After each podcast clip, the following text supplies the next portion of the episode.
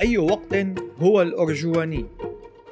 كتاب لتوم هامون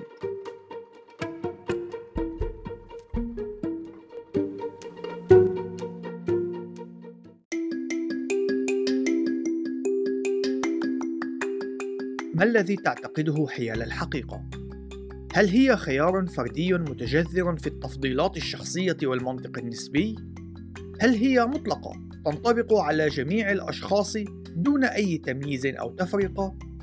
أم أن الحقيقة هي وهم بعيد المنال يتركنا عالقين برفقة حقائب مليئة بالتساؤلات التي لا إجابة لها؟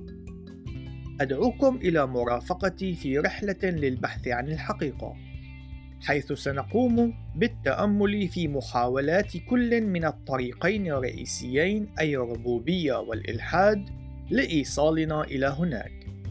ربما سيتم الكشف عن أمور لم نكن قد قمنا بالتأمل والتفكر بها، كما أن هذه الرحلة قد تتسبب بإعادة تشكيل طريقة تفكيرنا حيال بعض الأمور التي نمتلكها.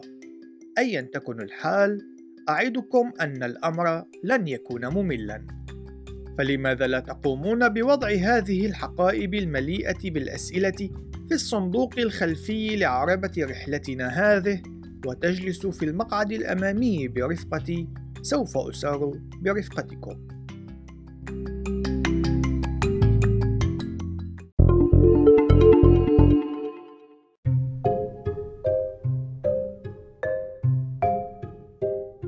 عنوان اختيار خارطة.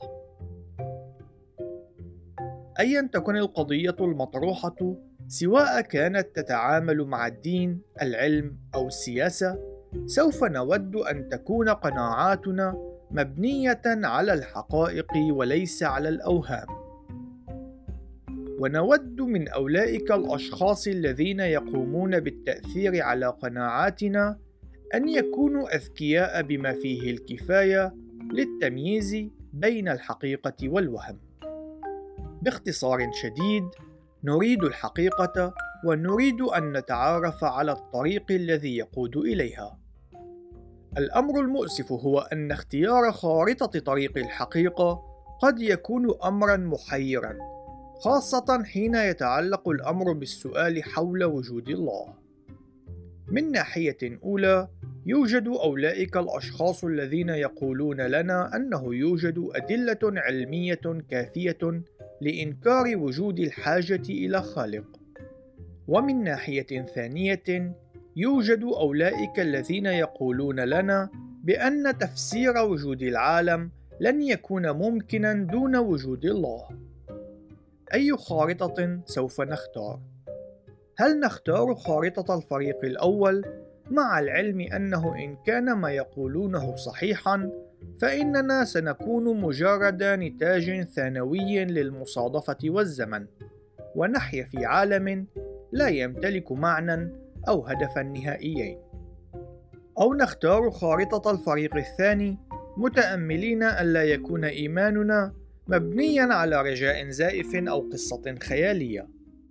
يمكن للأمر أن يبدو كما لو أنه مفترق طرق يلتقي فيه الشك مع اليأس، وتبدو فيه جميع الاتجاهات كما لو أنها تقود إلى اللامكان. لحسن الحظ، إن البحث عن الحقيقة ليس بأمر عديم الرجاء كما يبدو عليه. إن كل ما نحتاج إليه هو نظام توجيه سليم وأن يكون الزجاج الأمامي الخاص بعربة البحث خاصتنا نظيفًا بشكل جيد.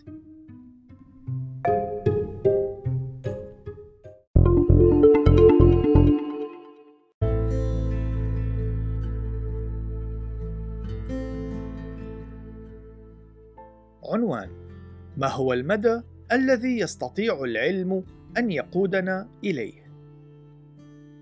إن العلم والبحث العلمي أمر مدهش حقًا، إلا أن فهم حدود طبيعته هو أمر ذو أهمية حيوية، خاصة إذا كنا نعتمد على العلم وحده لكي يقودنا إلى الحقيقة. للأسف، يوجد الكثير من الأشخاص الذين يثقون بالعلم بما يتجاوز حدود إمكانية الثقة به لمجرد أنهم لا يدركون وجود أسئلة يعجز العلم عن الإجابة عليها أو أقل الأمر هو أنه يعجز عن الإجابة عليها بشكل علمي. اولا لماذا يوجد شيء ما عوضا عن عدم وجود أي شيء؟ ثانيا. ما هو المصدر المطلق الذي أتينا منه؟ وكيف وصلنا إلى ما نحن عليه؟ ثالثا. هل يوجد أي معنى أو هدف للحياة عدا عن ذاك الذي ننسبه نحن لها؟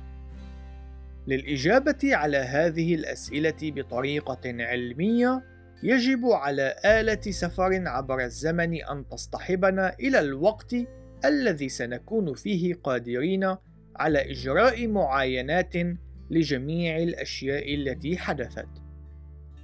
إليكم الطريقة التي تعمل من خلالها العلوم التجريبية. تتم المراقبة والملاحظة وإجراء الاختبارات ومن ثم تكرار التجارب عددا وافيا من المرات بغية الوصول إلى نتائج موضوعية. إن النجاحات التي تحققها هذه العلوم هي عظيمة جدا. لقد مكنتنا من وضع بشر على سطح القمر وعلاج أمراض مستعصية بالإضافة إلى تخزين كم مهول من المعلومات على الهواتف الذكية يتجاوز ما تتضمنه جميع مكتبات العالم مجتمعة.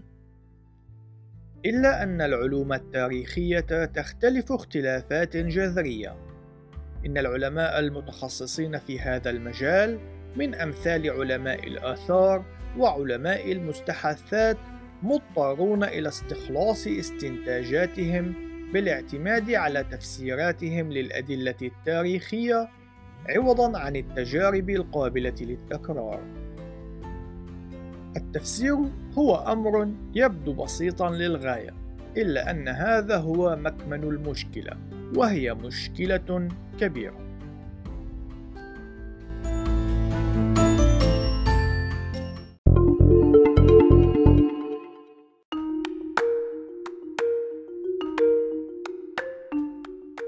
عنوان الأفق المحدود. على اعتبار أن العلماء الذين يتخصصون بالعلوم التاريخية لا يستطيعون الرجوع بالزمن لإجراء معاينات مباشرة فإنهم يجدون أنفسهم مجبرين على الاعتماد بشكل كبير على افتراضات غير مثبتة في سبيل تفسير الأدلة التاريخية التي يقومون بدراستها. ليس أن هذه الافتراضات غير المثبتة تقوم بتشكيل الأسس الأولى لتفسيراتهم، إنما الأمر يتعدى ذلك إلى تشكيل مستوى ثان من الافتراضات أيضًا، وإليكم طريقة عملها. فلنأخذ عظام الديناصورات. إن هذه العظام لا تتكلم، ولا تأتي مرفقة بدليل تعليمات. وبحسب معرفتنا فإنه لا يوجد قرائن معاصرة لها ذلك لأن الديناصورات قد انقرضت وبالتالي فإن عظام الديناصورات تقبع في موضعها كعظام الديناصورات ولا تقدم لنا الكثير من المعلومات عدا عن شكلها وتركيباتها ويستمر الوضع كذلك إلى أن يأتي أحدهم ويبدأ بتطبيق افتراضاته قد تسألون افتراضات بشأن ماذا؟ وإليكم ثلاثة فقط من الافتراضات. أولا العمر. بما أن جميع نظريات التأريخ باستخدام النظائر المشعة تفترض بأن الأشياء كانت تتحلل في الماضي وفق ذات المعدلات التي تتحلل وفقها في يومنا الراهن فإننا نجد أنفسنا عالقين مع الافتراضات المختصة بالأعمار المقدرة لعظام الديناصورات. يقول بعض العلماء حاليا أنه من المرجح أن تكون بعض العوامل المخففة الإضافية مثل المناخات المختلفة قد تسببت بتغيير معدلات التحلل في الماضي. أضف إلى ذلك حقيقة أن هذه التقديرات للأعمار تفترض بيئة مغلقة ذات شروط بدائية معروفة، وبذلك نجد أنفسنا محاصرين بأعمار لعظام الديناصورات التي تم حسابها بالاعتماد على عدد من الافتراضات المسبقة التي لا يمكن التحقق منها. ثانياً، المنفعة الوظيفية يكون من المستحيل في الكثير من الأحيان أن يتم تفسير الغرض من أحد العظام دون أن يتم أولاً افتراض منفعتها. على سبيل المثال، إن افترض أن الديناصور كان قادرا على تسلق الأشجار فإنه سوف يتم تفسير كيفية دعم عظامه لوظيفة تسلق الأشجار أما في حال تم الافتراض بأن الديناصور كان قادرا على العزف على طبول البانجو فإنه سوف يتم تفسير عظامه بطريقة مشابهة للتي سبقت بصرف النظر عن المنفعة الوظيفية يتم الافتراض أن العظام كانت داعمة لما يتطلبه الافتراض الأولي الذي تم وضعه. ثالثاً، التطور. ربما قد تتساءل كيف يمكن للتطور أن يعتبر افتراضاً؟ إن الإجابة هي بسيطة، فنحن لازلنا لا نمتلك آلة للسفر عبر الزمن لكي نكون قادرين على الاستفادة من المعاينة المباشرة، إلا أن البديل المتوفر هو التفسير التطوري المبني على ما تم افتراضه بخصوص التطور. إن هذا تكرار لذات النمط القائم على الافتراضات التي يتم تقديمها أولاً ومن ثم يتم تقديم التفسيرات بالاعتماد عليها. يمكننا أن نرى بوضوح أن الأمر برمته مبني على سلسلة متشابكة ومعقدة من الافتراضات غير المثبتة، وهي التي تزودنا بكل ما نعتقد أننا نعرفه بخصوص عظام الديناصورات، وكذلك هو الحال بالنسبة لتشكل الطبقات الصخرية وإنسان الكهف وأيضا بالنسبة لكم كبير من الأدلة التاريخية التي نحاول من خلالها أن نحصل على معرفة بخصوص الماضي. يعلمنا هذا الأمر أن العلوم التاريخية عاجزة عن تقديم الإثباتات التي لا يمكن دحضها، والتي نفكر فيها عادة على أنها علمية. كما أن هذا يعلمنا بأنه يتوجب علينا البحث في مكان آخر ذلك إن أردنا حقيقة مبنية على أساسات متينة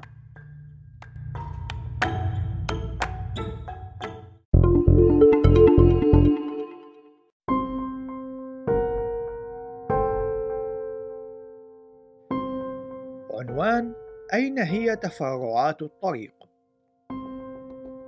إن كانت تفسيرات الأدلة التاريخية تبنى على افتراضات فلربما يجدر بنا أن ننظر عن كثب إلى كيفية انتقاء افتراضاتنا وفي الوقت الذي نعتقد فيه أن افتراضاتنا هي ذاتية الإثبات تكون الحقيقة أننا نقوم باختيارهم بالاعتماد على توافقهم مع رؤيتنا للعالم بشكل مبسط إن الرؤية للعالم هي الإطار العام الذي ننظر من خلاله إلى العالم. إنها منظور منطقي بالنسبة لنا عن الواقع، حيث يقدم لنا هذا المنظور بالحد الأدنى بعض التفسيرات عن سبب وجود وعمل بعض الأشياء وفق الطريقة التي تتواجد بها وتعمل وفقها. وفي نهاية المطاف إن رؤيتنا للعالم هي من تقوم بتحديد ما نؤمن به ولماذا نؤمن بما نؤمن به كما أشرنا سابقا إن الرؤيتان اللتان سنتطرق لهما هنا هما الرؤية الإلحادية ورؤية الربوبية مع تشديد على الموقف الربوبي التوراتي المبني على الكتاب المقدس على أي حال قبل أن نتحدث بشكل محدد عن الموقف الربوبي التوراتي قد يكون من المفيد أن ندرس الرؤية الربوبية بشكل عام. إن الشخص الربوبي عموما يعتقد بوجود إله أو آلهة بشكل أدق يعتقد المؤمن أن هذا الإله هو المصدر الإبداعي للعالم. إضافة إلى ذلك، معظم الربوبيين يعتقدون أن هذا الإله يفوق الطبيعة، ويتجاوز حدود المكان والزمان، وموجود دون أن يكون وجوده معتمدا على الكون الطبيعي. إن مذهب وحدة الوجود أنثيزم سيكون أحد الاستثناءات. على الرغم من أن ما سبق لا يعني أن الإله لا يستطيع أن يدخل إلى العالم الطبيعي أو ينظم الأحداث التي تحدث فيه، فإن وجوده هو مختلف بشكل كامل عن العالم الذي نحيا فيه. وكما هو متوقع، فإن الربوبية التوراتية ستقوم بحصر الأمر بإله الكتاب المقدس. بشكل معاكس، إن الرؤية الإلحادية لا تسمح بإمكانية أو احتمالية وجود مثل هذا الكيان. لذلك نجد أن معظم الملحدين يتبنون رؤية التي تعرف باسم المذهب المادي Naturalism وهو عبارة عن رؤية تقول بأن الطبيعة فقط موجودة وكافية لتقديم تفسير للعالم الموجود من حولنا. يمكن لهذا الموقف أن يتجذر في مجموعة من الأفكار، إلا أنه يوجد فكرتين شائعتين وهما: أولاً، لا يوجد أدلة مادية أو طبيعية كافية لتبرير الإيمان بالله.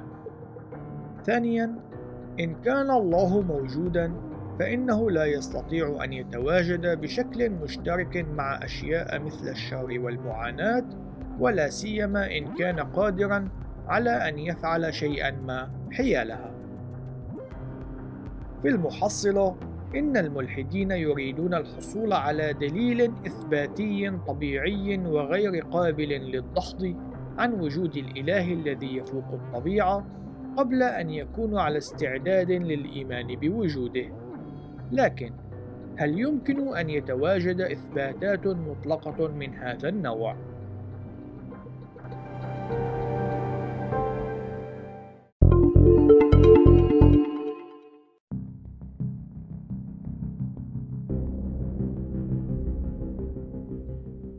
عنوان حيث لا يوجد طريق بصرف النظر عما يعتقده المرء حيال وجود الله أو الكيفية التي سيتصرف وفقها كيان من هذا النوع، فإن كلا الموقفين الربوبي والإلحادي سيقفان عاجزين عن تقديم أدلة علمية للإثبات أو للدحض. بالنسبة للربوبيين، فإنه لكي يتم إثبات وجود الله بشكل علمي يجب عليهم أن يبحثوا عن أدلة تتجاوز العالم الطبيعي. أما بالنسبة للملحدين فإنه في سبيل دحض وجود الله يجب عليهم أن يمتلكوا معرفة مباشرة بجميع الأشياء في جميع الأماكن في الكون في الماضي والحاضر. إن كلا الموقفين يتطلب أدلة لا يمكن الوصول إليها. وبالتالي فإن وجود الأدلة العلمية أو غيابها لا يمكن أن يستخدم كمعيار لاختيار وتفضيل رؤية للعالم على الرؤية المنافسة. إلى أين سيقودنا هذا الأمر؟ إن لم يكن الذهاب إلى المختبرات أو النظر من خلال التلسكوبات كافيا لإثبات أو دحض وجود الله كيف سيكون من الممكن لنا أن نختار الرؤية السليمة للعالم؟ فلنتأمل في الأمور التي يطلب منا القبول بها من قبل كل من الرؤيتين المتنافستين للعالم. ولنسأل أنفسنا بعد ذلك ما إذا كان من المنطقي أن نقبل بها؟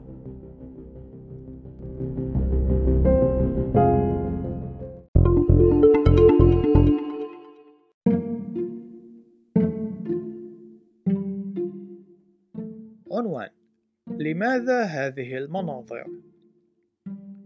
هل سبق لك ونظرت من النافذة أثناء ترحالك على الطرقات وفكرت في نفسك لماذا يوجد شيء ما عوضا عن عدم وجود أي شيء؟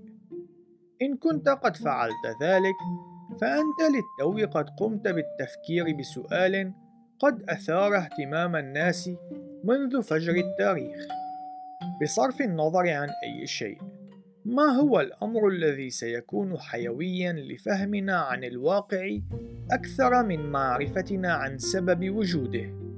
ربما يجدر بنا التوقف للحظة والتفكر في خياراتنا.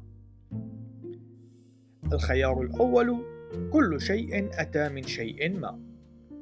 أولاً، يوجد تلك الفكرة القائلة بأن الأشياء موجودة لأنه لطالما وجد شيء ما بشكل أزلي وسواء كان هذا الشيء هو الإله الذي يدعي بوجوده الربوبيون التوراتيون أو أنه كان شيئا ما من العالم الطبيعي كما يدعي الملحدون فإنه يعمل بوصفه المسبب الذي لا مسبب له لجميع الأشياء الموجودة في يومنا راهن. الخيار الثاني كل شيء أتى من لا شيء. ثانيا يوجد فكرة تقول بأن كل الأشياء موجودة لأن شيئا ما ظهر من لا شيء. يجب أن يبقى حاضرا في ذهننا أننا حين نتحدث هنا عن لا شيء فإننا نتحدث عن اللا شيء المطلق. لا قوانين فيزياء، لا قوة، لا طاقة، لا فضاء، لا زمن، لا شيء. في الحقيقة سوف لن يوجد الخواء الذي لا يوجد فيه شيء. في ظل الظروف السابقة كان من الواجب على هذا الشيء أن يخلق نفسه من لا شيء بالمطلق ويجب أن يحدث هذا قبل أن يوجد الشيء. بالنظر إلى معقولية الخيارات المتاحة أمامنا يبدو أن الخيار العقلاني الوحيد هو الاعتقاد بأن شيئا ما لطالما كان موجودا. قد يجادل البعض بأن اللا شيء المطلق يجب أن يعتبر شيء، وبهذا يظهرون أنهم يدركون مدى عبثية الخيار الثاني، حيث أنهم مضطرون إلى إعادة تعريف المصطلحات. وبما أن الحالة هي كذلك، فلنفكر الآن في أي من الأشياء سيكون قادرا على تقديم مبرر وتفسير للواقع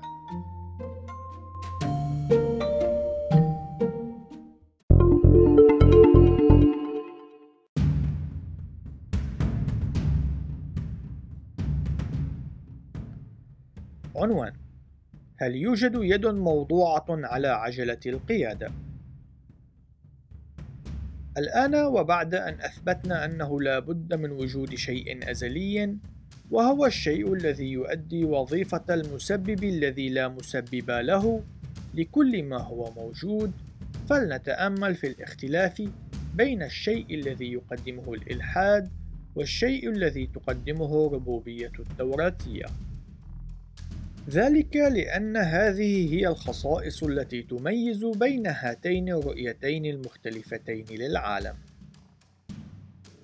بداية من الربوبية التوراتية إن الشيء الذي لطالما كان موجودا هو إله متسام غير مخلوق كامل بصفات موصوفة في الكتاب المقدس صفات مثل الشخصية ووجود ذهن مفكر وإرادة عاملة وقدرة تستخدم لتنفيذ أغراض ومقاصد وامتلاك تفضيلات مثل السلوك الأخلاقي هذه هي المقومات الأساسية التي يمكن أن نختزل من خلالها حزمة الله الذي في الربوبية التوراتية. فيما عدا ذلك فإن الله سوف يكون نسخة مطابقة للطاقة العشوائية التي لا ذهن لها.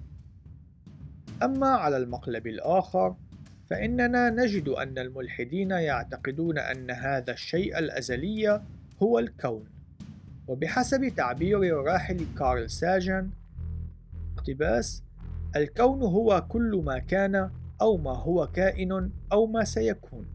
نهاية الاقتباس. ولكن كون الإلحاد هذا يخالف إله الربوبية التوراتية فهو لا ذهن له. وبالتالي فإنه لا يمتلك أفكار أو أغراض أو نوايا. إنه لا يفضل الأشياء مثل الخير والشر ولا يقوم بإدارة الأشياء مثل التطور ولا يقرر الأشياء مثل فليكن نور. إن الكون بالنسبة للملحدين هو موجود فقط ويخضع إلى جميع ردود الفعل والتفاعلات المادية التي يسمح بها وجوده. وهذا هو الموضع الذي يواجه شيء الإلحاد مشكلة خطيرة في تبرير وتفسير الواقع.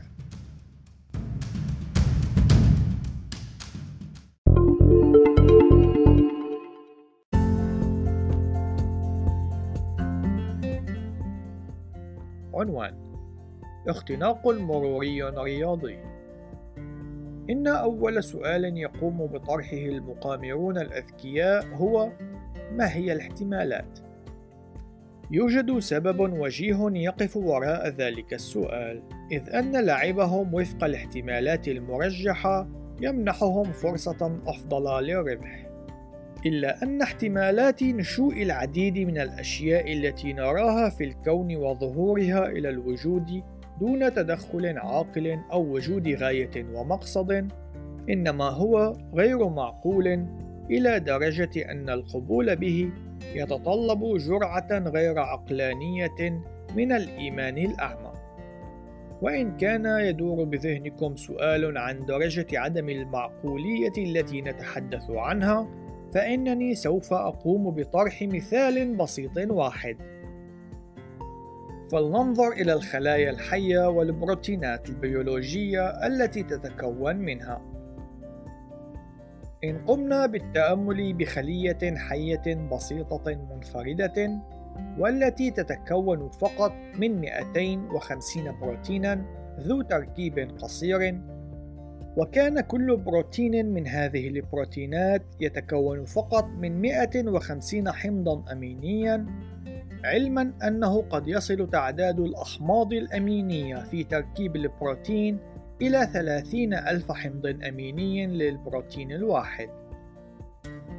فإن احتمالية أن تترتب هذه الأحماض الأمينية التي يبلغ مجموعها 37500 حمض أميني وفق سلسلة تمكن الخلية من العمل بشكل فاعل هي في الحقيقة فرصة واحدة من عشرة مرفوعة للقوة واحد وأربعين ألفا. أي أنها فرصة واحدة من بين كل عشرة متبوعة بواحد وأربعين ألف صفر عن يمينها. إن هذا الأمر يتسبب بمعضلة قاتلة للإلحاد. فإننا وإن افترضنا أن عمر الكون كان 14 مليار سنة فإنه لا يوجد ما يكفي من الوقت لإجراء عشرة مرفوعة للقوة 41 ألفا من المحاولات لتحقيق أي شيء. إن هذا الأمر مستحيل وفق جميع المقاييس.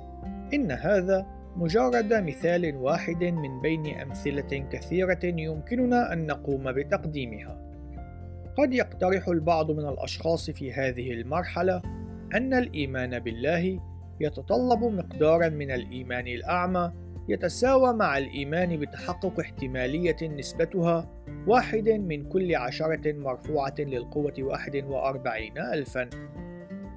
إلا أن هذا الأمر بعيد عن الحقيقة. إن هذا النوع من الاحتمالات الرياضية ينطبق فقط عندما يتعلق الأمر بالعشوائية غير المقصودة أو غير الموجهة. إن السؤال عن احتمال وجود الله يشبه توجيه سؤال يقول أي وقت هو الأرجواني؟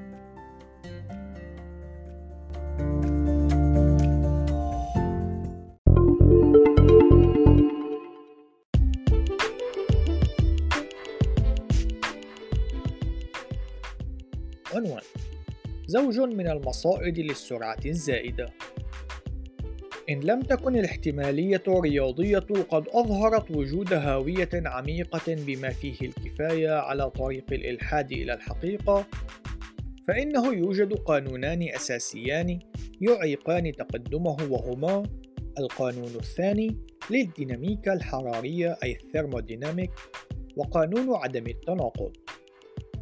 القانون الثاني للديناميكا الحرارية هو حقيقة علمية مسلم بها. تصف ميل الأنظمة إلى الانحلال واستنفاذ طاقتها المتاحة.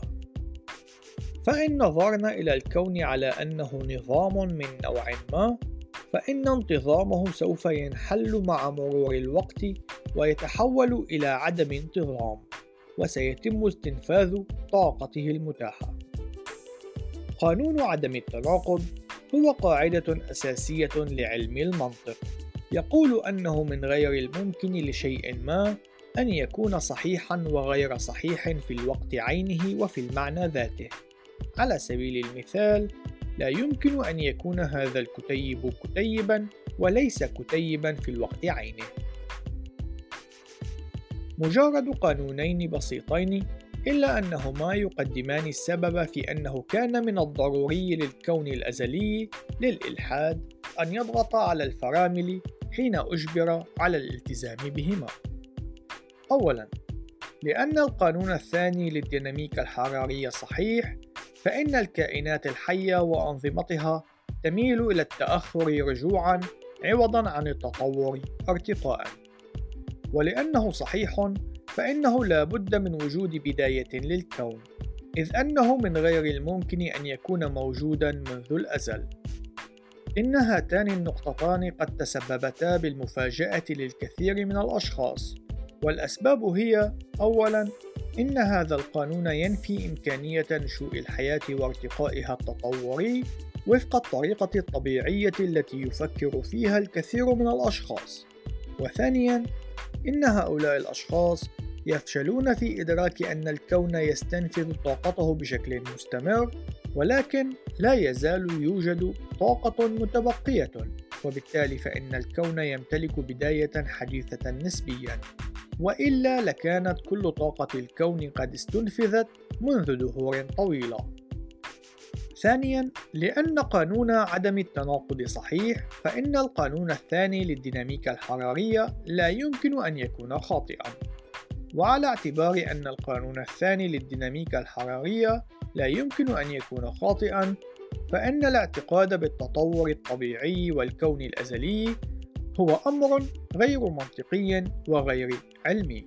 إن هذه الأمور كافية لدفعك إلى التفكير. إلا أن فعل التفكير بذاته سوف يظهر سلسلة أخرى من الحواجز التي تواجه الإلحاد.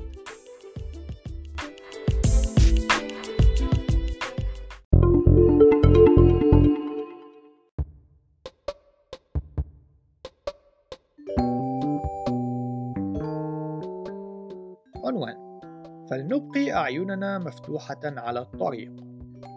عندما تكون الرؤية للعالم مبنية على افتراض عدم وجود خالق عاقل مفكر فإنها تواجه صعوبة في شرح الحقائق الذهنية. إن الأمر يصبح أكثر تعقيدا حين يتم إعطاء بعض الحقائق الذهنية قيمة أعلى من سواها. ولنتأمل في ثلاثة من هذه الحقائق. أولا الأفكار. أنا أعرف ما الذي تفكر فيه. ليس تماما. في الحقيقة أنا لا أعرف ما هي الأمور التي تفكر فيها إلا أنني أظن أنك تفكر. وأظن أيضا أنك وبصرف النظر عما تفكر فيه فإنك تعتقد أن أفكارك حقيقية وبأنها تمتلك درجة من القيمة والمعنى. ولكن إن كان الأمر كذلك فإن هذا سيثير العديد من التساؤلات. على سبيل المثال، إن كانت جميع الأشياء الموجودة بما في ذلك أفكارنا قابلة للتفسير على أساس أنها منتجات ثانوية للتفاعلات الكيميائية التي تشارك فيها الطاقة والمادة غير العاقلتين. ألا يعني هذا أن أفكارنا ليست إلا ردود فعل فيزيائية محددة من خلال قوانين الفيزياء والكيمياء؟ وإن كان الأمر كذلك، ألن يكون إحساسنا بالقدرة على السيطرة على أفكارنا محض أوهام؟ من الناحية الأخرى، كيف يمكن للمادة أو الطاقة غير العاقلة أن تكتسب الوعي الذاتي أو القدرة على التفكير؟ ألن يكون الأكثر ترجيحًا أن تحافظ المواد غير العاقلة على عدم عقلانيتها؟ هذه نماذج عن الطرق المسدودة التي تقود إليها النظرة الإلحادية للعالم. إن كان كل شيء في عالمنا قابل للتفسير على أساس أنه مجرد دوافع أو ردود فعل تحتمها أسباب طبيعية بحتة دون وجود ذهن عاقل، فإن كل شيء سيكون دون قيمة أو دون قيمة حقيقية، بما في ذلك أفكارنا. أو ما نعتقده حيال أفكارنا. ثانياً الجمال. من الشائع أن يردد الناس عبارة اقتباس الجمال في عين الناظر. نهاية الاقتباس. لكن هذا القول ليس صحيحا بشكل دائم. أقل الأمر إنه ليس صحيحا وفق المعنى الذي قد يلمح إليه معظم الأشخاص. لقد تعلمت هذا الأمر خلال فصل الصيف أثناء قيادتي لدراجة نارية في متنزه The Blue Ridge Parkway. الأمر الذي اكتشفته هو أن مصممي المتنزه قاموا بتضمين العديد من المناظر الخلابة على طول الطريق حيث يمكن للأشخاص أن يتسللوا من الطريق الرئيسي ليعاينوا مشاهد خلابة لا يمكن وصف جمالها لجبال سموكي العظيمة. إن ما أثار اهتمامي هو الكيفية التي استطاع وفقها الأشخاص الذين وضعوا تصميم الطريق انتقاء الأماكن التي سيتفق الناس على جمالها.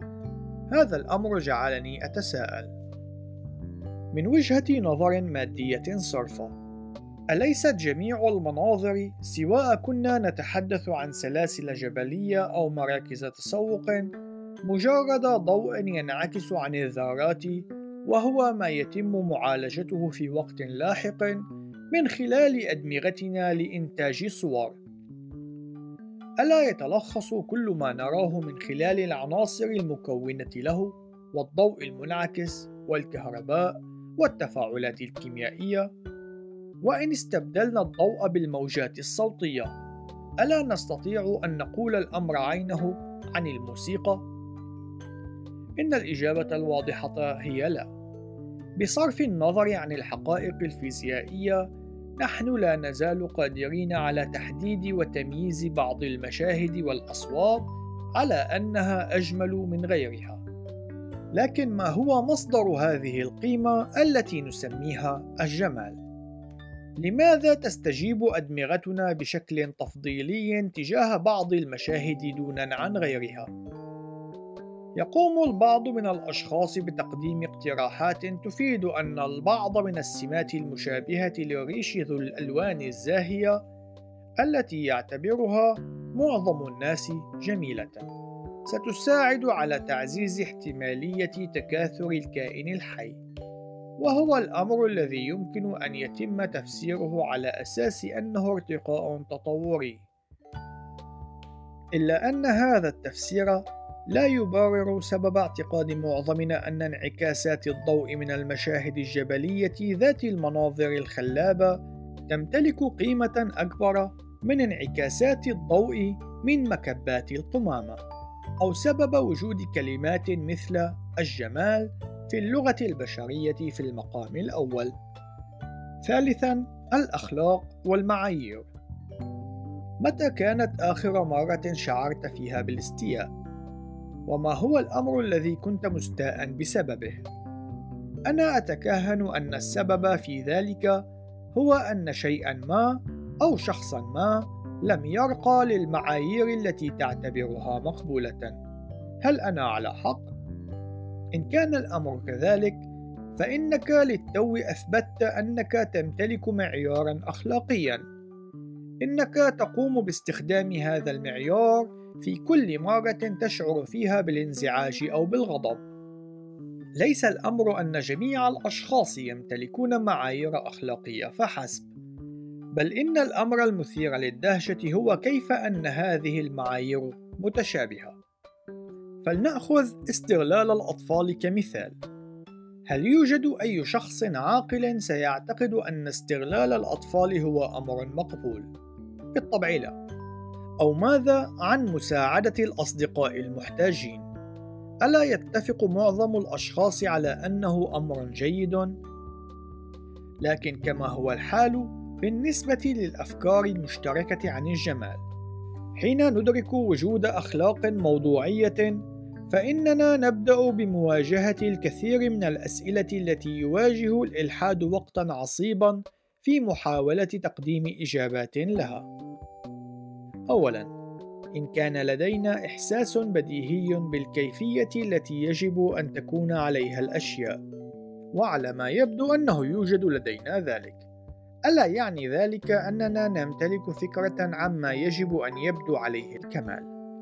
إن لم يكن الأمر كذلك، كيف سنكون قادرين على تمييز تقاعس أحد الأشخاص أو قصور أحد الأشياء؟ لا بد من وجود مفهوم عن الكمال مغروس فينا، وإلا لما كنا لنعرف ما إذا كانت الأشياء مناسبة وموافقة. إذا، من أين تولدت هذه الفكرة عن الكمال؟ ثانياً، لماذا يكون رد فعلنا عند رؤية بعض الأشياء التي تجري بشكل غير مناسب أننا نريد أن نقوم بإصلاحها وتصويبها؟ أشياء مثل الظلم أو القسوة أو التصرفات العنصرية.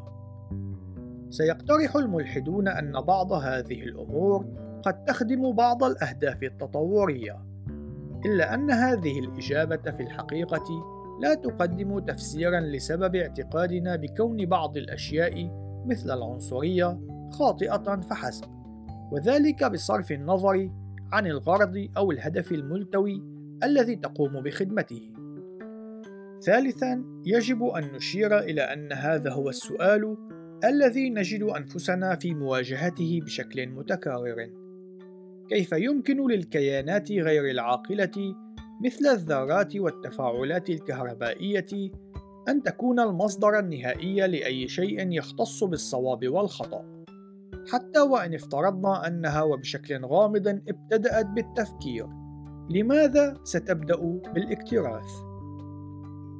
الإجابة ربوبية بشكل مختصر إن الربوبيين يعتقدون أن الكيانات غير المادية مثل الأفكار ومفاهيم الجمال والمعايير الأخلاقية الموضوعية تتطلب مصدرًا عقليًا. يمكنكم أن تقولوا أنه ذهن يتجاوز حدود الطبيعة. إن السبب الذي يقدمونه هو بسيط. إنه من المطلوب امتلاك مقدار كبير من الإيمان لكي يتم القبول بأن الكيانات غير العاقلة مثل الذرات والطاقة هي قادرة على تحويل نفسها من خلال قوانين الطبيعة إلى أفكار تختص بأي أمر من الأمور، حتى وإن فعلت ذلك، فإنه دون وجود مصدر ربوبي لن يكون هنالك أي سبب لإعطاء بعض الأفكار قيمة أو أهمية أعلى من بعضها الآخر.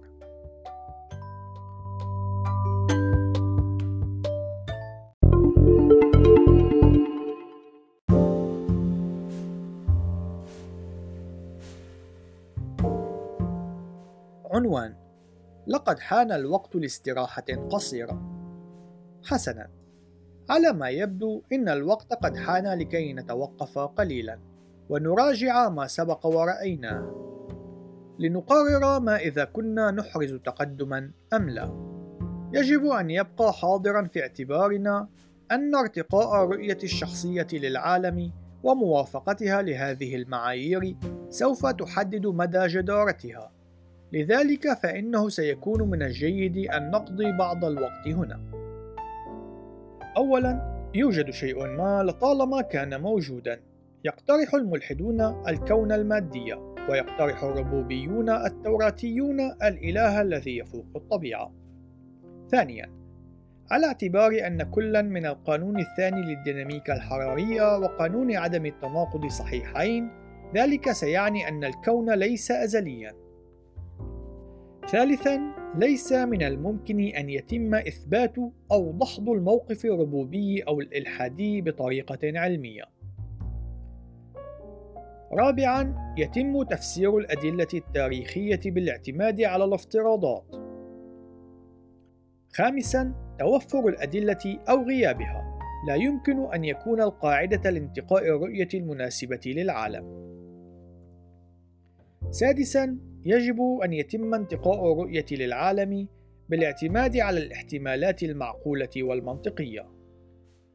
سابعا إن الاحتمالية الرياضية للنشوء التلقائي والعشوائي للكيانات المعقدة التركيب مثل الخلايا الحية هي متناهية في الصغر إلى درجة أن أي شخص عقلاني لن يقبل بها.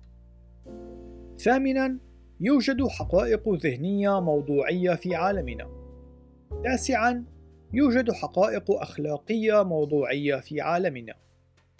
عاشرا لا يمكن تفسير الحقائق الموضوعية الذهنية أو الأخلاقية إلا من خلال وجود مصدر عاقل وأخلاقي تصدر عنه.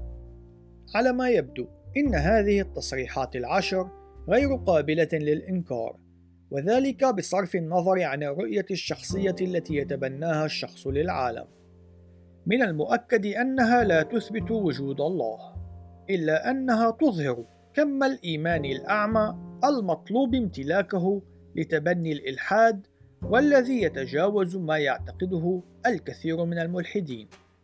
كما أن هذه التصريحات تكشف كم التطرف الذي يمتلكه الملحدون في سبيل التمسك بمواقفهم. ربما يكون الوقت قد أزف بالنسبة للبعض لكي يتوقفوا قليلا ويتفكروا فالإلحاد لا يبدو أنه متماسك كما سبق لهم واعتقدوا. ربما يتوجب عليهم إعادة النظر في بعض المعتقدات أو ربما يجب عليهم أن يبدأوا من جديد. إن كنتم من هؤلاء ربما ابتدأتم تلاحظون أن تغيير المرء لرؤيته للعالم ليست بالأمر السهل. ولكن أنا أريد منكم أن تتابعوا القراءة. أعدكم أن الأمر يستحق العناء.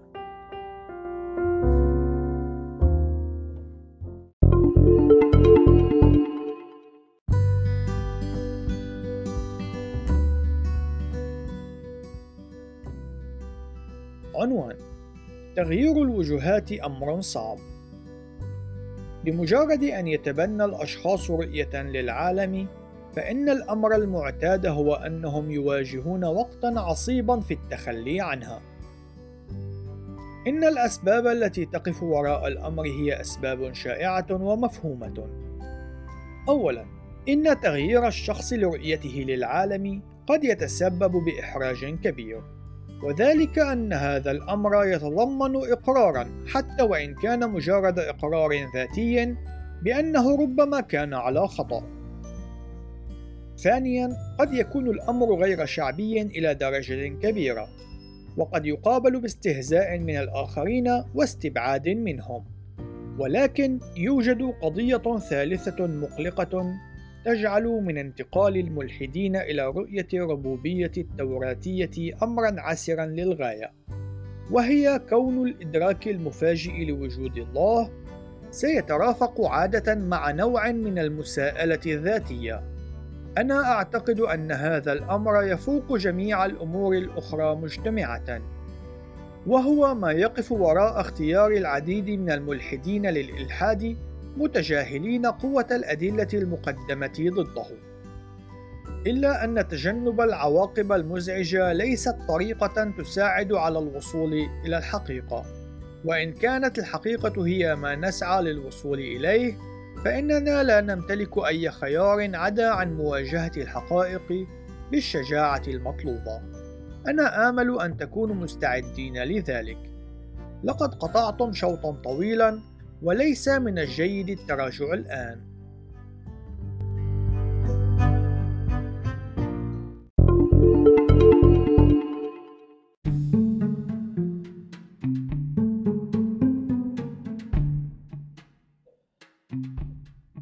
عنوان ما هو سبب اختيار طريق الربوبية التوراتية؟ لقد سبق وقلنا في البداية أننا حين نقوم بالمقارنة بين الموقف الإلحادي والربوبي فإن تركيزنا سوف يكون على الربوبية التوراتية. أنا على ثقة أن هذا هو الموضع الذي قد تشعرون فيه بالميل إلى اتخاذ مخرج ووضع هذا الكتيب جانبا. ربما قد سبق وسمعتم أنه لا يمكن الوثوق بالكتاب المقدس أو أنكم عاينتم إساءة استخدام الكتاب المقدس. على الرغم من عدم توفر المساحة الكافية للتعامل مع هذه المواضيع في هذا الكتيب، فإنني أود أن ننظر إلى وصف الكتاب المقدس لله ومقارنة هذا الوصف بما يتطلبه الواقع. كما سبق وأظهرنا فإن الواقع يحتاج إلى مصدر لا مسبب له يتجاوز حدود العالم الطبيعي. مصدر قوي بما فيه الكفاية ليقدم تبريرا لهذا العالم. مصدر يمتلك قصدا وهدفا لتجنب الاحتمالية شبه المنعدمة المتجذرة في العشوائية الرياضية. مصدر عاقل قادر على تبرير الحقائق الذهنية. مصدر أخلاقي يقدم الأساس للبديهيات الأخلاقية. على الرغم من أن هذا الأمر قد يبدو مفاجئا للبعض، إلا أن الكتاب المقدس يقول التالي: إن الله متسام، أي أنه يفوق الطبيعة، معلنا أن السماوات عاجزة عن احتوائه. إن الله فائق القوة، إن الله يمتلك غايات ويتصرف لينفذ مقاصده. إن الله شخصاني يمتلك ذهنا ويفكر. إن الله صالح أي أنه أخلاقي في جميع طرقه.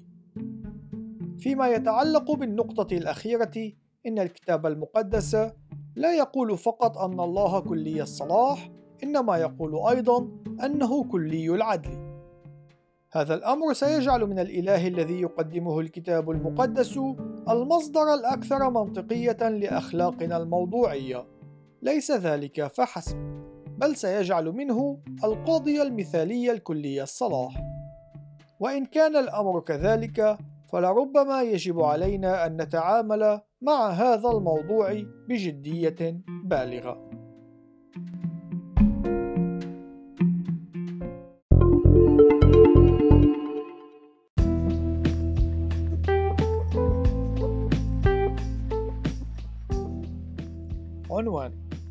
لقد حان الوقت لتفقد زيت محركاتنا. قد تعتقد أن واحدا منا قد يكون قادرا على إمضاء حياته دون ارتكاب خطيئة واحدة. الخطيئة هي المصطلح التوراتي من الكتاب المقدس الذي يشير إلى القصور الأخلاقي وإلى أي عمل من أعمال العصيان. للأسف نحن ندرك أنه لا وجود لأي شخص من هذا النوع. حتى أننا نمتلك قولا شعبيا متداولا وهو لا يوجد أي شخص كامل لكن ما هو سبب صواب هذه العبارة؟ لماذا نجد أن الجميع وأنا أعني هنا كل شخص يخطئون في إحدى المسائل الأخلاقية مرة واحدة على الأقل خلال مسيرة حياتهم؟ الحقيقة هي أن الجميع يخطئون لأنهم مولودين خطاة. هل تتشكك في مصداقية هذا التصريح؟ متى كانت آخر مرة شاهدت فيها طفلا صغيرا كان بحاجة لأن يتعلم كيفية إساءة التصرف ومن ثم كيفية الكذب حيال ذلك، أو أن يكون أنانيا، أو أن يكون أرعنا أو عدائيا. إن هذا النوع من التصرفات الخاطئة يصدر عنا بشكل طبيعي حتى في سن مبكرة ولكن ها هنا عامل آخر.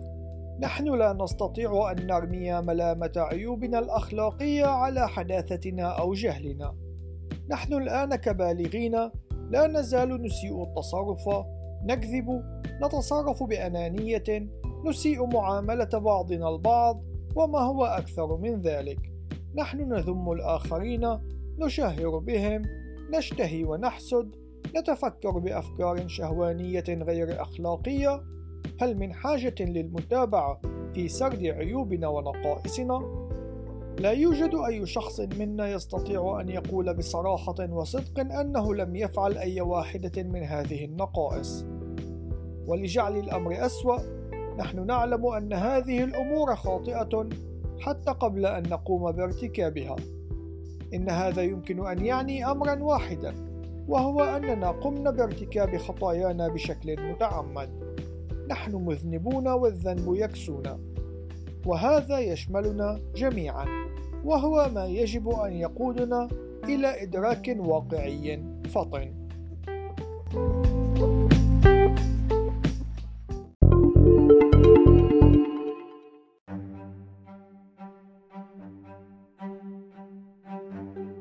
عنوان إن سجل القيادة النظيف هو أمر مطلوب إن كانت معاييرنا الأخلاقية صادرة عن خالق مثالي في الأخلاق وعادل بشكل كامل، وإن كان البعض من تصرفاتنا غير أخلاقي بشكل متعمد، فإن خالقنا سوف يمتلك الحق في تنفيذ قضائه العادل على عيوبنا وفجورنا.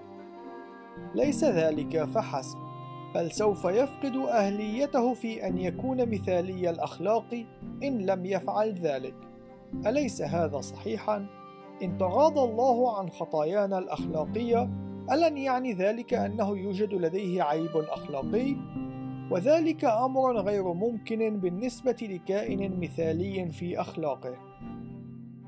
علاوة على ما سبق، إن تغاضى الله المثالي الأخلاق عن أي عمل غير أخلاقي، فإن ذلك سيعني بشكل أساسي أنه من الممكن أن تكون الأعمال غير الأخلاقية دون أهمية، أشياء مثل استغلال الأطفال أو التنمر أو الإبادة الجماعية.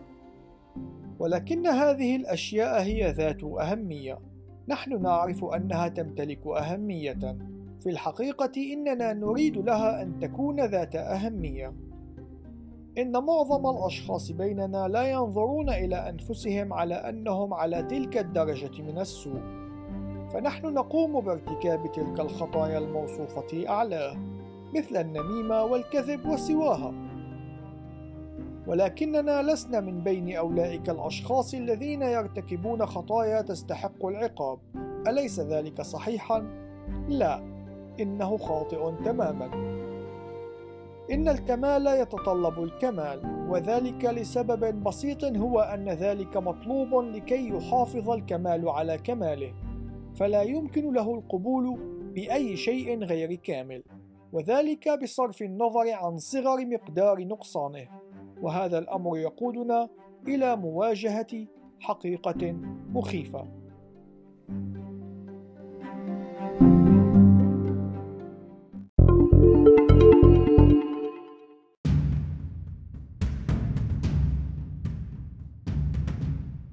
عنوان نحن نتوجه إلى جرف إن الكتاب المقدس يقول لنا إننا إن فشلنا في الوصول إلى الكمال الأخلاقي حتى وإن كان ذلك من خلال الفشل في إتمام واحد من الأعمال الأخلاقية فإننا ننال الموت كعقوبة ونكون مدانين بقضاء عقوبة أبدية في السجن الذي يسمى الجحيم. أنا على ثقة أن معظم الأشخاص لا يعتقدون أن الأمر يجري وفق هذه الطريقة. يعتقد الكثير من الأشخاص أنهم إن قاموا بتأدية أعمال صالحة أعظم من أعمالهم الشريرة، فإن الله سوف يتغاضى عن أعمالهم الشريرة ويمنحهم تذكرة دخول مجانية إلى الفردوس. أو أنهم قد يفترضون أن الله المحب سيكون على استعداد للتغاضي عن أعمالهم الشريرة وفق ذات الطريقة التي يفعل ذلك بها الأجداد، ولكن العدالة لا تتحقق وفق هذه الطريقة، إنه أمر غير ممكن، ليس إن كان الله مثالي الأخلاق. من المحتمل أنك تنغض برأسك حاليًا، ذلك إن لم تكن قدماك ترتجفان. كيف يمكن لأمر مثل إخبار كذبة بيضاء أن يجعل من المرء مستحقا لعقوبة مماثلة لعقوبة من يقوم بارتكاب جريمة؟ كيف يمكن للتلاعب بالضرائب أو الغش في الواجبات المدرسية أن يستحق عقوبة مثل عقوبة السطو على مصرف؟ كيف يمكن للإله المثالي الأخلاقي أن يقوم بوضع مثل هذه العقوبة القاسية على الجميع؟ إن الإجابة لم تتغير، إن النقص هو أقل من الكمال، والله لم يطلب ما هو أقل من الكمال.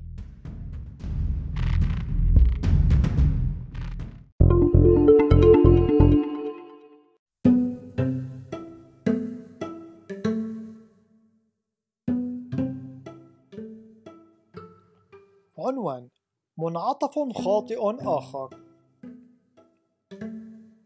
يعتقد الكثير من الأشخاص أنهم إن عملوا على التخلص من خطاياهم وأعادوا تأهيل أنفسهم فإن الله سوف يترأف عليهم ويخفض عقوبتهم. للأسف الشديد إن الأمر لا يتم وفق هذه الطريقة أيضا. حتى وإن حاولنا أن نقوم بتحسين أنفسنا لنصبح كاملين أخلاقيا فإن الحقيقة هي أننا لن نكون قادرين أبدا على القيام بذلك. هل تعتقد أن هذا الأمر ممكن؟ حسنا، ابدأ الآن. ابدأ بالحياة وفق معايير الكمال الأخلاقية وتحقق من ذاتك بذاتك في نهاية اليوم. إن الأمر لن يحصل. لن تستطيع إتمام الأمر ولن أستطيع إتمام الأمر. لا أحد يستطيع إتمام الأمر. إلا أنه يوجد أمران آخران يجب مراعاتهما في هذا المقام.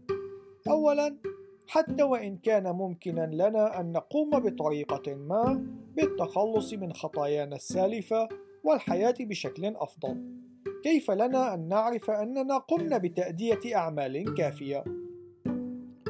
ما هو المعيار الذي يمكننا أن نقيم من خلاله كم التأديب الذاتي أو كم الأعمال الصالحة التي يجب أن نقوم بتأديتها حتى نبرر أخطاءنا؟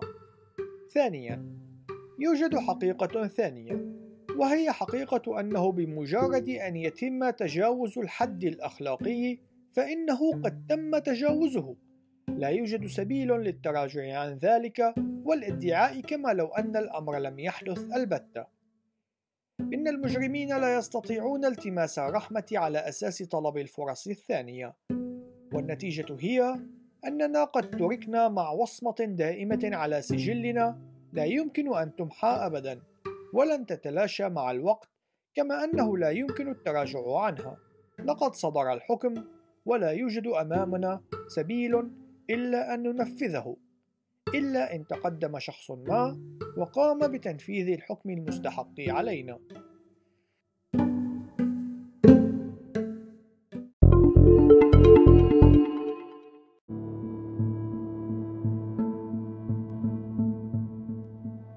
عنوان هل يوجد أي طريق؟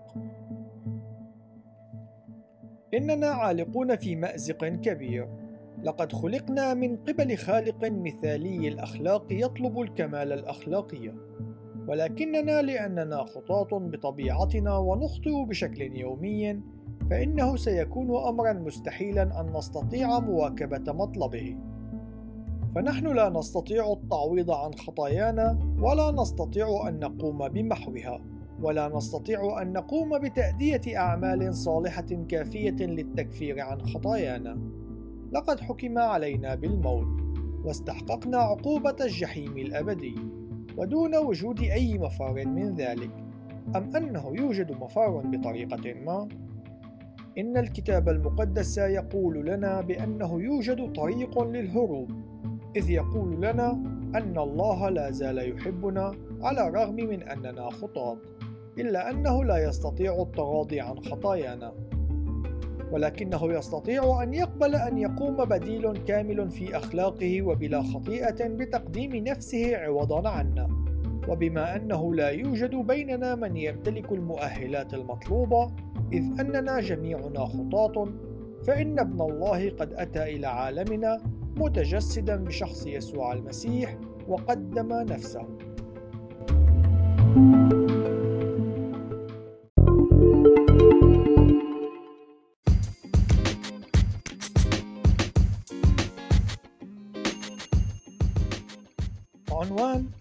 إن يسوع هو الطريق الوحيد.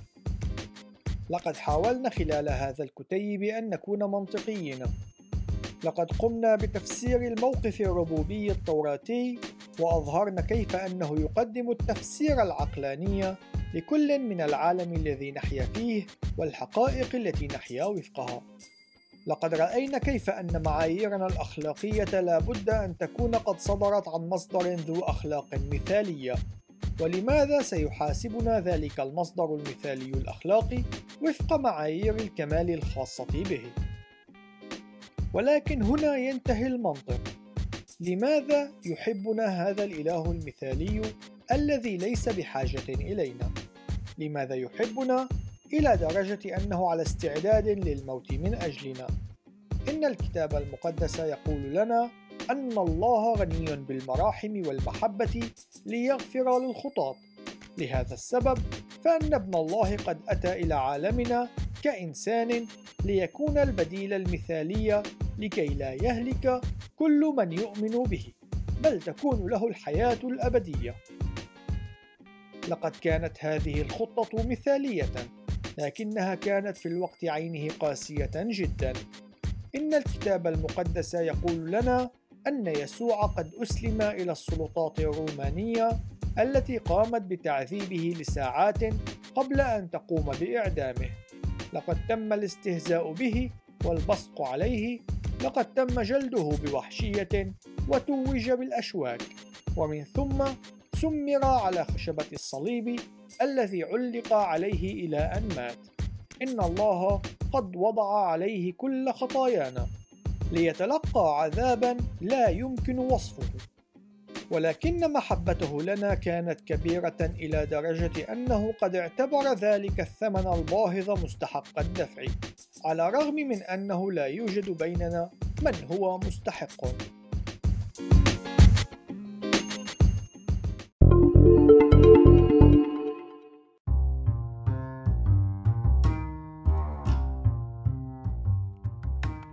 عنوان الهضبة الأخيرة. لو أن موت يسوع كان آخر أعماله لا أعتقد أن أي شخص كان ليذكره. لن يوجد أي سبب لذلك. إلا أن الكتاب المقدس يقول لنا اقتباس ولو لم يكن المسيح قد قام لكان إيمانكم عبثا ولكنتم بعد في خطاياكم. نهاية الاقتباس. إن هذا سيعني أنه إما أن يسوع لا يزال في القبر وبالتالي فإننا لا نزال موتى في خطايانا أو أن الله أقامه من بين الأموات وبذلك يكون قد أثبت أنه ابن الله الحي. أي من هذين الخيارين هو الحقيقي؟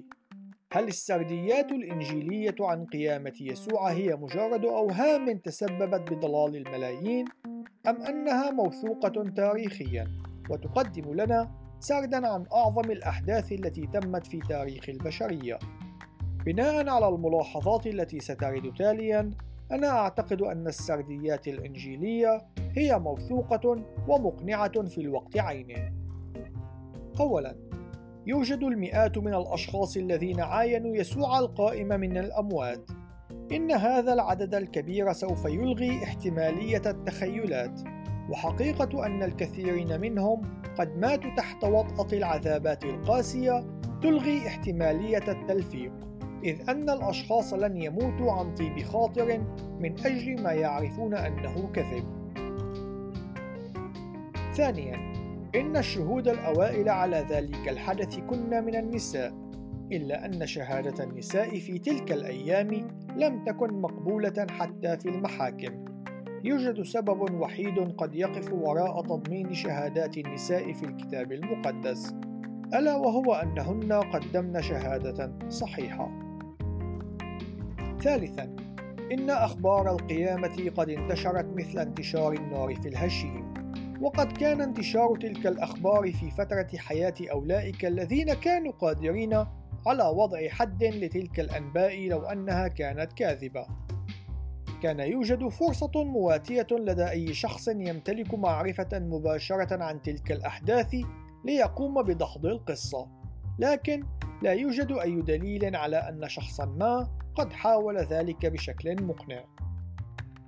رابعا إن قيام الكنيسة في أورشليم حيث صلب يسوع كان سيكون ضربا من ضروب المستحيل لو أن مزاعم قيامته كانت كاذبة إن الاضطهاد القاسي يميل إلى النجاح في إخماد الحركات التي تكون مبنية على ادعاءات قابلة للدحض. خامساً: إن القبر الذي دفن فيه يسوع كان محروسا بشكل جيد ولكنه كان فارغا بعد ثلاثة أيام. لم يتم العثور على جسد يسوع، وقد وجد الكثير من الأشخاص الذين كانوا يرغبون بالعثور عليه بشدة. من خلال هذه النقاط إنه من الصعب أن نتخيل كون السرديات الإنجيلية عن قيامة يسوع غير صحيحة. من الأصعب أن يتم تخيل أن تكون أي أخبار أخرى أفضل من هذه. والسبب سيأتي تالياً.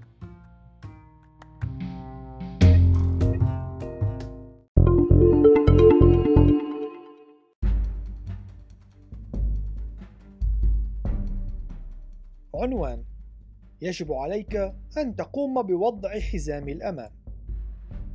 أنت على وشك قراءة أمور قادرة على تغيير حياتك بشكل جذري.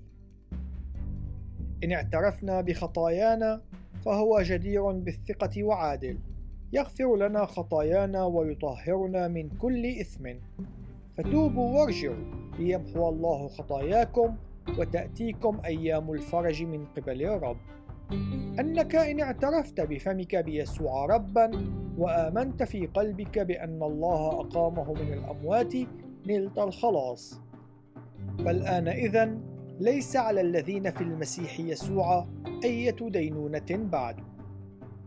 إن هذه التصريحات الأربعة تأتي بشكل مباشر من كلمة الله أي الكتاب المقدس. في الحقيقة إن ما تعلنه لك هذه التصريحات هو التالي: إن كنت على استعداد للاعتراف بخطاياك والتراجع عنها، أي التوبة، وإن كنت تؤمن في قلبك بأن الله قد أقام يسوع من الأموات وتعترف بيسوع ربًا، فإن الله سيحسبك بارًا، وستكون مخلصًا. إنه ليس من المهم ما قد سبق وفعلت أو مع من فعلته، هل قمت بالإجهاض؟ إن الله يحبك وعلى استعداد ليغفر لك خطاياك. هل أصبحت مدمنا على المخدرات؟ إن الله يحبك وعلى استعداد ليغفر لك خطاياك. هل ارتكبت خطيئة من الشناعة أنه يصعب ذكرها؟ إن الله يحبك وعلى استعداد ليغفر لك خطاياك. هل تريد أن تعرف ما هو الأمر الذي فعلته لكي تستحق الحصول على هذا العرض؟ لا شيء، لا شيء البتة. لم يكن من الممكن لك أن تقوم بأي عمل يجعلك مستحقا لهذا العرض، حتى وإن كنت راغبا بذلك. إن الأمر بأسره هو بنعمة الله، التي هي الهبة غير المستحقة، وفقط من خلال هذه النعمة وحدها إن نتائج هذا الأمر عظيمة. هذا سيعني أن موت يسوع الكفاري نيابة عنك كان كافيا بذاته، ويمكنك الآن أن تحصل على المغفرة لكل خطاياك. سيعني أنه يمكنك أن تفهم الأخلاق والحق.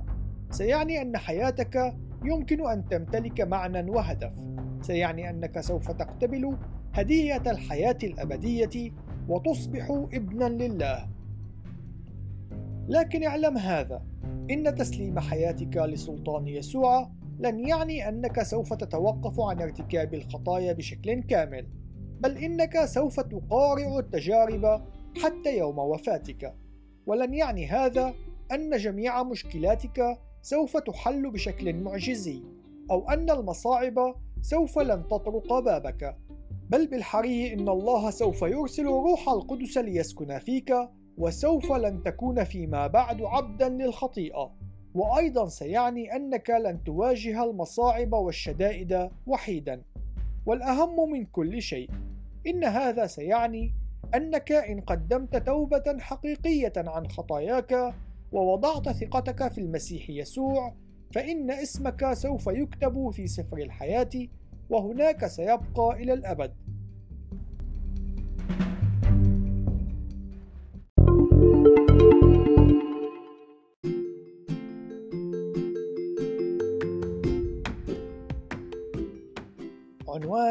لقد وصلنا على ما يبدو. انطلقنا في بداية هذا الكتيب في رحلة للبحث عن الحقيقة. لقد قمنا باختبار وتفحص رؤيتين للعالم وقمنا بوضعهما في مقارنة ووجدنا أن إحداهما غير كاملة كما قمنا بتفحص أنفسنا ووجدنا أننا أيضا غير كاملين. إن ما اكتشفناه كان حلا مشتركا للمشكلتين. لقد قال يسوع اقتباس أنا هو الطريق والحق والحياة. نهاية الاقتباس. لقد كان هو بذاته الوجهة التي كنا نبحث عنها منذ البداية.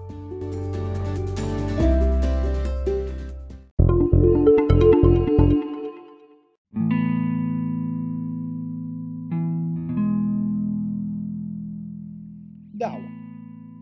لقد قال يسوع أنه لا يوجد سوى طريقان يقودان إلى الأبدية. أحدهما طريق واسع ورحب ويعج بأولئك الذين يتجهون نحو الهلاك. والطريق الآخر هو طريق ضيق يجده القليلون.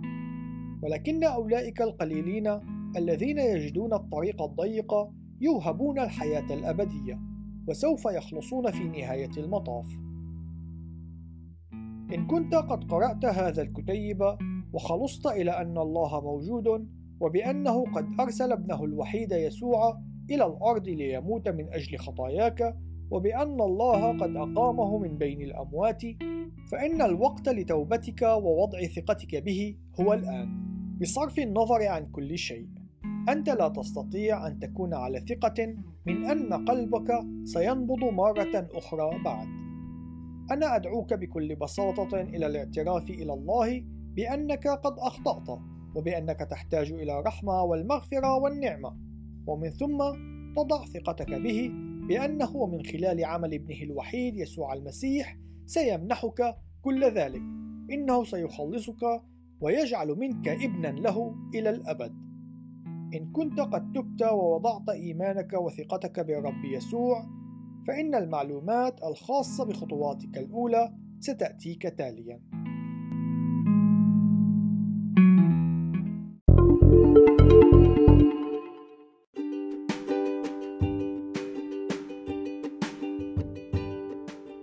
عنوان الخطوات الأولى إن كنت مسيحيا جديدا مبارك لك ومرحبا بك في عائلتك الجديدة في بيت الله إلى جانب الفرح والبهجة اللتان تشعر بهما الآن.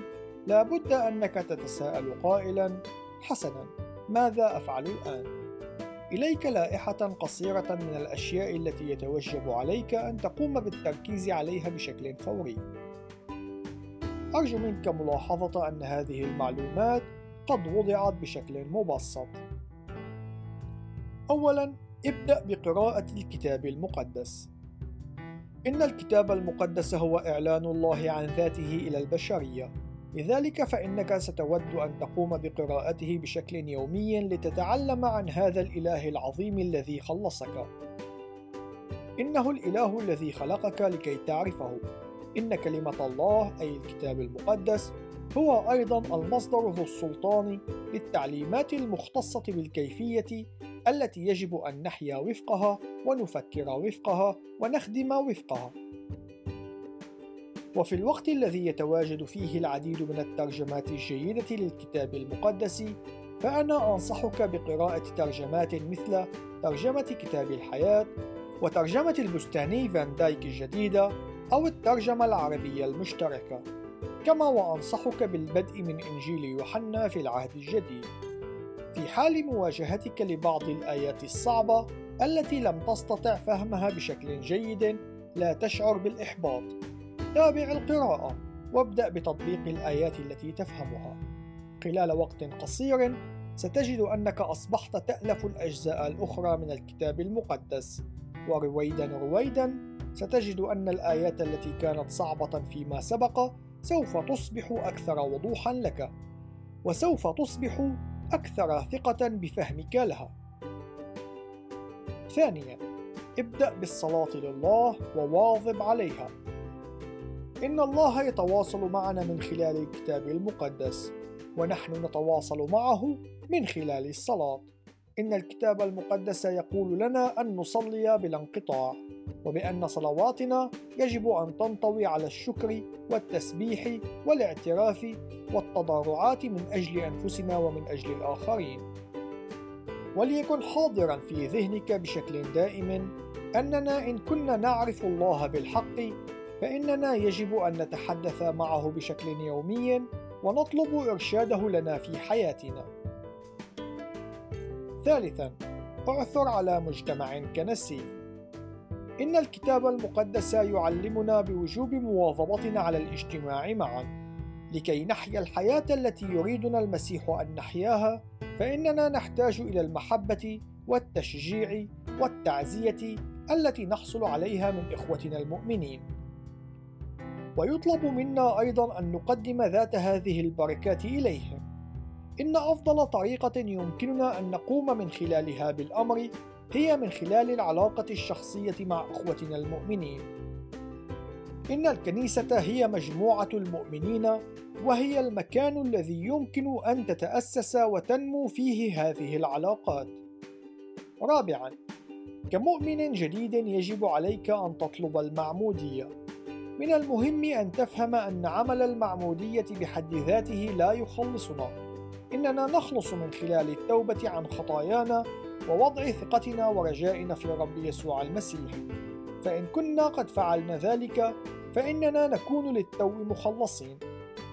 لكن الحصول على المعمودية هو عمل من الأعمال الأساسية والمحورية في طاعة رب الإله وهي تؤدي دور الشهادة الخارجية عن عمل الله في حياتك.